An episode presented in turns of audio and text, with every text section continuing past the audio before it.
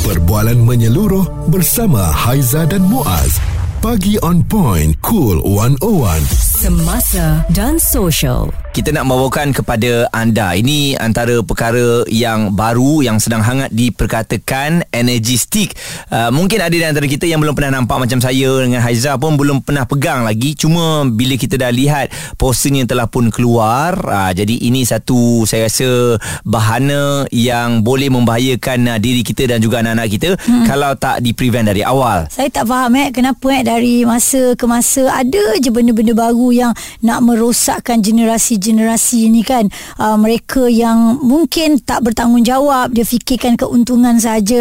Energy Stick, permulaan untuk penggunaan vape dan dadah.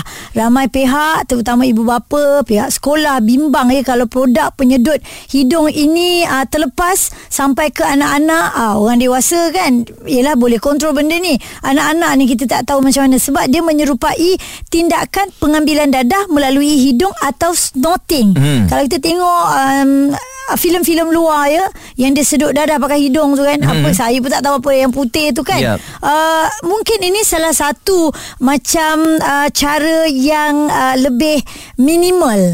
Uh, orang tak perasan, uh, yeah. tapi dia gunakan wap. Uh, konon-kononnya boleh hilangkan rasa uh, hidung tersumbat, uh-huh. bagi energi. Yes, dan uh. saya rasa dia punya selling point dia dah adalah memberikan tenaga lah kepada hmm. kita. Sebab tu ramai yang nak cuba dapatkannya. Dan menurut sebuah hantaran di laman Facebook Public Health Malaysia, produk tersebut dijual secara berluasa dengan harga serendah dua ringgit lima puluh sen hingga sepuluh ringgit. Hmm. Uh, jadi harganya memang harga mampu milik, dan kita pun tak faham macam mana ini boleh terlepas ke dalam Malaysia, hmm. kerana jualannya dah mula adalah di mana-mana platform. Betul. Dan ini respon yang telah pun diberikan oleh Menteri Kesihatan Datuk Seri Doktor Zulkifli Ahmad. Saya sudah awal-awal menerima alert itu dan langsung saya begitu saya akan berikan langsung kepada uh, Ketua Pengarah Kesihatan dan juga Timbalan uh, ke, uh, Timbalan Pengarah Kesihatan akan apa pun komplain, akan apa pun alert yang saya terima daripada social media saya, particularly saya punya tweet X itu, saya akan segera dan kita akan ambil tindakan perkara itu. Itu dia penerangan daripada Menteri Kesihatan kita.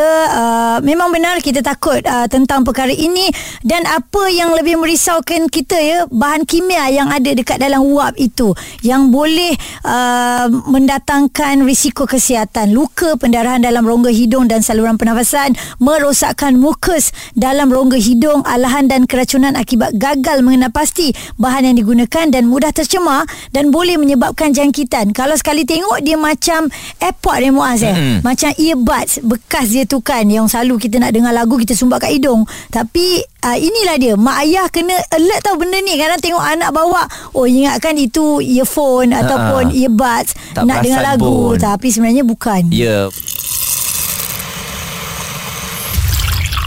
Responsif menyeluruh tentang isu semasa dan sosial. Pagi on point bersama Haizah dan Muaz di Cool one oh one.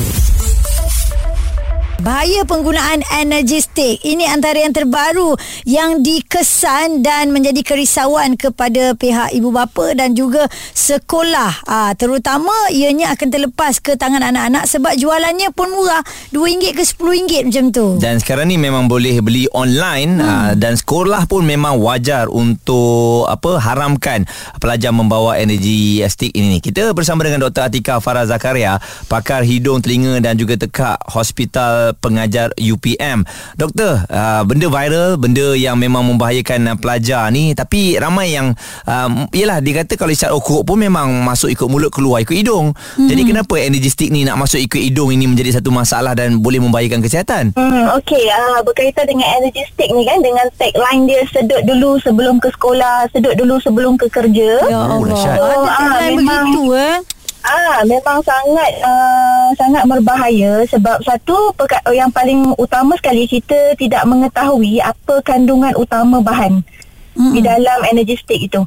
So uh, yang setakat yang saya uh, uh, dapat uh, uh, tahu uh, antaranya ada di dalam Energy Stick itu sometimes dia kata ada essential oils dan dan juga bahan utamanya camphor, yang mana kita tahu camphor ini sejenis uh, organik, bahan organik yang mana di dalam amount atau kuantiti yang uh, tidak dipantau boleh menyebabkan keracunan. Hmm, ah, okay. Dan juga ah, walaupun camphor camphor ni sebenarnya ada banyak kebaikan, tetapi bila digunakan tanpa pemantauan dan tanpa uh, Uh, maksudnya uh, uji kaji yang betul, mm-hmm. uh, itu yang akan menyebabkan uh, side effect lah, kesan, kesan sampingan seperti keracunan, jangkitan, iritasi. Ah. Lagi-lagi pula kita uh, sedut di ke dalam hidung kan. Mm-hmm. Dan uh, bila, so bila bila doktor kata camper tu uh, memberikan kebaikan, saya rasa daripada pihak yang meniaga ni dia lebih overclaim kepada situ lah kan doktor kan. Ah, dia menggunakan uh, kebaikan camper ni yang hmm. mana memang camper ni banyak digunakan dalam krim, lotion, hmm. dalam vapor apa, Vicks vapor, yeah. vapor rub semua tu kan. Hmm. Ah, memang ada. Ah, tapi dari segi uh, Uh, konsis, uh, maksudnya amount dia tu, maksudnya yeah. dia punya kepekatan bahan di dalam uh, Uh, Energy Stick tu, yeah. itu yang kita tak pasti. Lagi pula kalau katakan uh, kita gunakan dalam keadaan hidung, dalam uh, apa lapisan hidung kita ada luka, uh-huh. ataupun ada skin yang uh, apa macam luka lah kan, uh-huh. so itu boleh menyebabkan toxicity, maksudnya okay. keracunan. hmm. Doktor, saya terus buka lah dekat uh, satu laman web ni untuk nak tengok ya benda ni, Energy Stick ni. Dia tulis kat situ salah satunya adalah anti-sleeping. Ha, dan juga kalau kita tengah mengantuk masa drive ni, kita sedut sikit je memberikan kesegaran kepada kita, doktor. Ya Allah. Ha. Boleh. Jadi ini macam sesuatu yang menarik jugalah kalau kita tak tengok dari segi benda apa yang ada dalamnya. Tapi orang yang tengah memandu ni boleh bagi kesegaran, betul ke dengan sedut je boleh uh, membuatkan kita kembali normal pemikiran kita ni daripada mengantuk? Uh, tidaklah sebenarnya kan. Uh, sebenarnya memang kalau kita tengah mengantuk, Uh, apa kita boleh je buat benda lain selain daripada kita menggunakan Energy Stick. Sebab satu, uh, itulah yang itu yang telah dipropagandakan oleh uh, syarikat yang menjual hmm, ni. Sebab hmm. kandungan dia tu ibarat macam bila kita sedut, dia ada uh, flavor, dia ada betul. mint kan, membuatkan hmm. kita rasa macam segar dan ketagih uh, lah juga ni sebenarnya. hmm, Betul, hmm. dia menyebabkan ketagihan lah, so, hmm. maksudnya kita akan uh, kerap menggunakannya. And then dia ada juga claim kata boleh mengurangkan masalah hidung tersumbat, uh, uh, betul. Dan masalah apa memberikan kesegaran, hmm. uh, apa masalah uh, apa Uh, boleh ni staying up late, ha, ha, boleh tidur lambat. Wah, ini kita risau kalau budak-budak yang mungkin student, ha, student ha. nak belajar, nak siapkan apa sahaja, tesis dan sebagainya, ha, ha, ulang kaji. Ha, ni budak-budak anak S P M lagi kan. Kita risaulah ha. doktor, ia boleh buatkan dia lebih parah sebenarnya. Hmm, betul. Tanpa, sebab itu pentingnya Kementerian Kesihatan perlu mengambil tindakan lah tentang penjualan Energy Stick ni secepat sebab mungkin lah doktor. Eh? Ah, biar berlarutan memang akan, saya saya jangka memang akan mengundang banyak masalah lah. Hmm, sebagai masalah. Ah, doktor, sebagai pakar E N T ni doktor, adakah ia boleh membawa barah juga doktor? Uh, itu kita tidak pasti sebab kita pun tidak dapat mengetahui apa kandungannya. Mm-hmm. Tapi sekiranya kalau kata kita biarkan penggunaannya tanpa kita uh, kita pantau, mm-hmm. mungkin boleh kerana kita tidak pasti apa kandungan utama bahan tu. Okay. Uh, lagi uh, macam seperti saya cakap tu lah, kalau kita menggunakan, kita sedut di dalam hidung, mm-hmm. dan dalam keadaan hidung kita juga mengalami uh, iritasi dan juga ada luka, mm-hmm. jadi dia boleh direct masuk ke dalam salur darah. Betul, mm-hmm. tu tak masuk lagi hidung yang sensitif doktor eh. Dok menyedutnya kerja, tiba-tiba hidung kita ni menanah ke apa semua, lagi masalah oh, kan. Ah, infection betul. Uh-huh. Doktor Atika Farah Zakaria, pakar E N T Hospital Pengajar U P M. Saya dengar keterangan daripada doktor tu tadi, mm-hmm. saya terlalu gusar sebab dia bila dah sampai ke satu tangan kanak-kanak dan dia akan cakap dengan kawan dia. Ah, dan kawan dia pula, "Oh, ada baru ke, mm-hmm. nak try, nanti balik mesti anak cerita dengan kita." Okey. Ah, ini tak nak ni. Jadi kejap lagi kita akan bongkarkan lagi apa yang ada dalam Energy Stick ni. um, Kalau saya tak tahu uh, pasal kisah ni, hmm. saya saya beli kot sebab, sebab dia memang boleh memberikan kita kembali fokus apabila mengantuk. Kita ni kan tengah drive pagi-pagi yeah. ni, hmm. memang mengantuk. Dia sekali uh, satu dua sedut je, dia kata boleh memberikan kesegaran. Suara serta informasi semasa dan sosial bersama Haizah dan Muaz. Pagi on point Cool seratus satu. hari ini bersama dengan anda. Kita nak bagi tahu hati-hati dengan Energy Stick yang sekarang ini nampaknya tular di mana-mana saja, telah pun ada dijual di platform e-dagang contohnya. Mm-hmm. uh, mudah dan murah. Ha, itu yang uh, amat kita takuti ya. Yeah, betul. Sebab anak-anak kecil kita, anak sekolah kita ni, remaja semua ni kan, mereka nak dapatkan benda ni dia berbeza sikit tau Haizah. Kalau vape mm-hmm. uh, dia lebih ke arah merokok lah, tapi yeah. yang ni dia dibayangi ataupun captionnya lebih kepada kesihatan. Oh. Ha, untuk kita rasa refresh, untuk kita rasa tak ngantuk, untuk memberikan tenaga kepada kita. Mm-hmm. Jadi mungkin orang akan beli kalau tak tahu. Ini bakal digunakan oleh pemandu-pemandu yang ha. memang drive jauh. Confirm lah. Abang bawa lori, adik-adik sekolah yang nak bertahan supaya dapat study sampai lewat malam.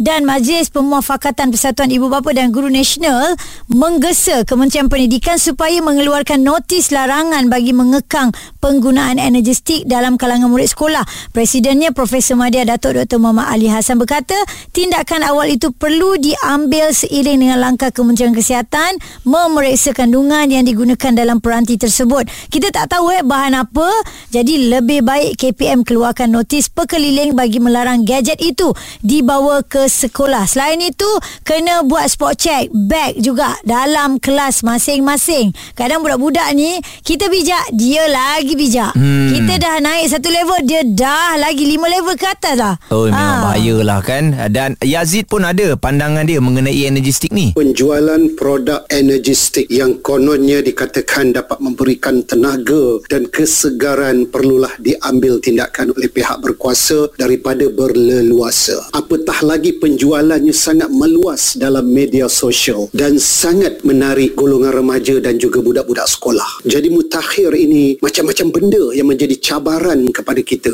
yang melibatkan golongan muda dan juga remaja. Tambah pula produk ini adalah merupakan produk jolok hidung dan sedut. Maknanya dia menggunakan hidung yang boleh merosakkan mucus di dalam hidung, boleh menyebabkan pendarahan selain daripada jangkitan. Dan yang kita risaukan juga ha, selepas menggunakan energy stick ni, ha, remaja dan juga budak sekolah ini boleh terdorong pula nak menggunakan vape. Tambah-tambah pula dia dijual dengan harga yang begitu murah, semurah R M dua ringgit lima puluh sen. Negara China sendiri telah pun mula mengambil langkah untuk menghalang penjualan energy stick ini. Okey, kalau negara China dah halang, tetapi mm-hmm. kebanyakannya bila saya tengok produk ini datangnya dari negara tersebut. Betul ya, dekat platform perniagaan itulah mm. dia kan uh, nak shipping from From overseas, dia tulis kat situ, okey? Perbualan menyeluruh bersama Haizah dan Muaz. Pagi on point, Cool seratus satu. Semasa dan sosial. Kita bercerita tentang energy stick, bahaya penggunaannya. Ada yang cuba-cuba nak beli, katanya nak beli tiga teruslah, sebab kalau post, beli satu post lagi mahal daripada harga tu. hmm. Harga tu dua ringgit eh, ataupun paling-paling sepuluh ringgit, tapi post lagi mahal sebab Aa. daripada luar kan. Jadi kita beli banyak lah, beli banyak, lepas tu boleh share kat kawan-kawan. Kawan-kawan hmm. suka, kita order lagi. ha, Benda ha, ni ha. nampak macam mustahil, tapi ianya memang boleh berlaku. Cuma saya tertanya-tanya lah, kalau dulu kita ada Vic Vapor kan, hmm. ha, yang memang untuk kita Uh, hidu kalau kita rasa tak sedap dengan, uh, dengan hidung apa betul, semua kan. Betul. Jadi mungkin perkara itu uh, menjadi uh, satu cara untuk orang ni menjual lah. Inovasi maksudnya, kan. Dari segi uh, kesihatan, hmm. korang kalau ada masalah resdung, ada masalah hidung tersumbat, hmm. why not korang beli? Sebab kalau tengok pada review, ada juga yang menyokong Haizah, katanya semenjak pakai tu energy stick dah tak ada lagi masalah sesemua ni. Tak bersin dan sebagainya. ha. eh. Tapi uh, saya bimbang juga sebab dia guna macam bateri ya Muaz. Hmm. Dia macam vape juga kan. Kalau uh, vapor yang kita tengok Vicks dan sebagainya, dia pakai kat luar je, lepas tu dah habis-habis lah. ah, Ni kita tengok ni komen daripada Akmal. The only energy stick I knew were Vicks Vapor, Fresh Care dan adunan herba yang dijual kat kedai runcit. Also a plenty of water. Dek, kami dulu pernah sampai tonyo minyak kapak tu kat bawah mata tau, tak nak kasih tidur dalam kelas. Don't resort to this please, dia kata, sebab kita tak nak lah. Ada je benda-benda baru kita nak cuba tanpa kita tahu apa kandungan dia ya. Mm-mm. Dan jom, ini antara perkongsian daripada Doktor Wan Shaeh. Sebelum ini dia pernah berkongsi di mana uh, dia buat review lah tentang uh, energy stick ni. Dan apabila dah tahu yang K K M uh, menghalang perkara ini daripada dijual dan uh, terlepas uh, di mana-mana tangan anak-anak sekolah kan, dan dia telah buat permohonan maaf. Dan ini antara update yang terbaru daripada Doktor Wan Shaeh. Ingat korang, kalau produk tu dia just bagi tergambar macam ni sahaja, there is no proper lab test results, dia tak ada serve an analysis, kita tahu dalam tu ada konten apa sebenarnya, takut ada benda yang terlarang. So aku minta maaf sangat-sangat sebab aku buat video ini agak viral dan agak uh, mempengaruhi orang juga, termasuk orang-orang muda. Minta maaf sangat-sangat. Jujur aku tak tahu dalam ni ada apa sebenarnya ketika aku review. Aku just review berkaitan dengan komen-komen orang cakap. Uh, dia macam Vicks lah, dalam tu ada min sahaja yang boleh longgarkan apa eh? Uh, boleh luaskan saluran pernafasan, korang tidur tak dengkur, korang nafas senang. Salah aku juga sebab review membabi buta macam tu sahaja. Ah, jadi itu dia antara sebabnya mengapa dia tarik baliklah ah, review yang pernah dia buat. Ah, hmm. Dan sebenarnya jangan tertipu tau, bukan perisa min saja. Jadi saya pun cari-cari-cari, saya nampak ada satu cool ah, inhaler dia panggil, hmm. ah, driving and staying up late, ah, refreshing energy bar, flip new design, hmm. dan ah, flavor yang ada ni amat memanjakan kerana selain daripada kalau kita tengok min biasa, watermelon, ada juga blackcurrant, lemon mint dan ah, ni ada avocado. Satu lagi lagi ada mango vodka. Ha, ha, ha. Ha. Itu perisa-perisa yang uh, mungkin kita boleh bau dia sedap muas kan, tapi tahukah anda kadang-kadang produk-produk sebegini mengandungi campur. Bagi Biro Pengawalan Farmaseutikel, kebangsaan amaran campur boleh menyebabkan sawan dan kontradikasi untuk kanak-kanak yang berumur di bawah dua tahun dan perlu ditulis pada bungkusan dan juga sisipan. Ha, dekat tu kena ada label. Dia tulis begini eh. Sebab ni adalah campur ni, kalau anda nak tahu, dihasilkan dari sejenis uh, kayu pohon campur dan ia dihasilkan secara kimia menggunakan minyak terpentin. Nah, jadi ini yang kita tak nak. Kita tak tahu penggunaan dia. Kita pakai sumbat je dalam hidung. Orang kata boleh itu, boleh ini. Oh, boleh hilangkan ngantuk. Sebenarnya mungkin efek kepada awak. Yeah. Awak tak boleh terima benda tu, kita tak tahu kan. Ha, ha. Jadi kita harapkan pihak kementerian kena cepat-cepatlah mengambil tindakan dan juga keluarkan kenyataan mengenai energy stick ni. Mm-hmm. Cuma takut nantilah ada usahawan yang berjaya menginovasikan energy stick ni, mm-hmm. uh, benda yang haram tu dah jadi halal kan. Mm-hmm. Uh, ini perkara-perkara yang kita nak elakkan. Tapi kalau benda tu memang ingredientnya bagus dan uh, memang uh, dijanjikan selamat, mm-hmm. uh, menurut kajian, why not lah kan. Tapi lebih baik tak payah kita gunakan eh, kalau benda-benda tu memudaratkan. Ha-ha. Untuk Haizah yang masuk dalam badan ni, saya agak curious sikit. Hmm. Kalau setakat ambil minyak tu sapu-sapu kat leher, kat tengkuk ke, kat uh, hujung-hujung kat luar hidung ni ke kan, nak bagi lega tu saya okey lagi. Masuk dalam, kita tak tahu apa jadi. Ha, jadi sayangi badan kita, jangan main sedut-sedut.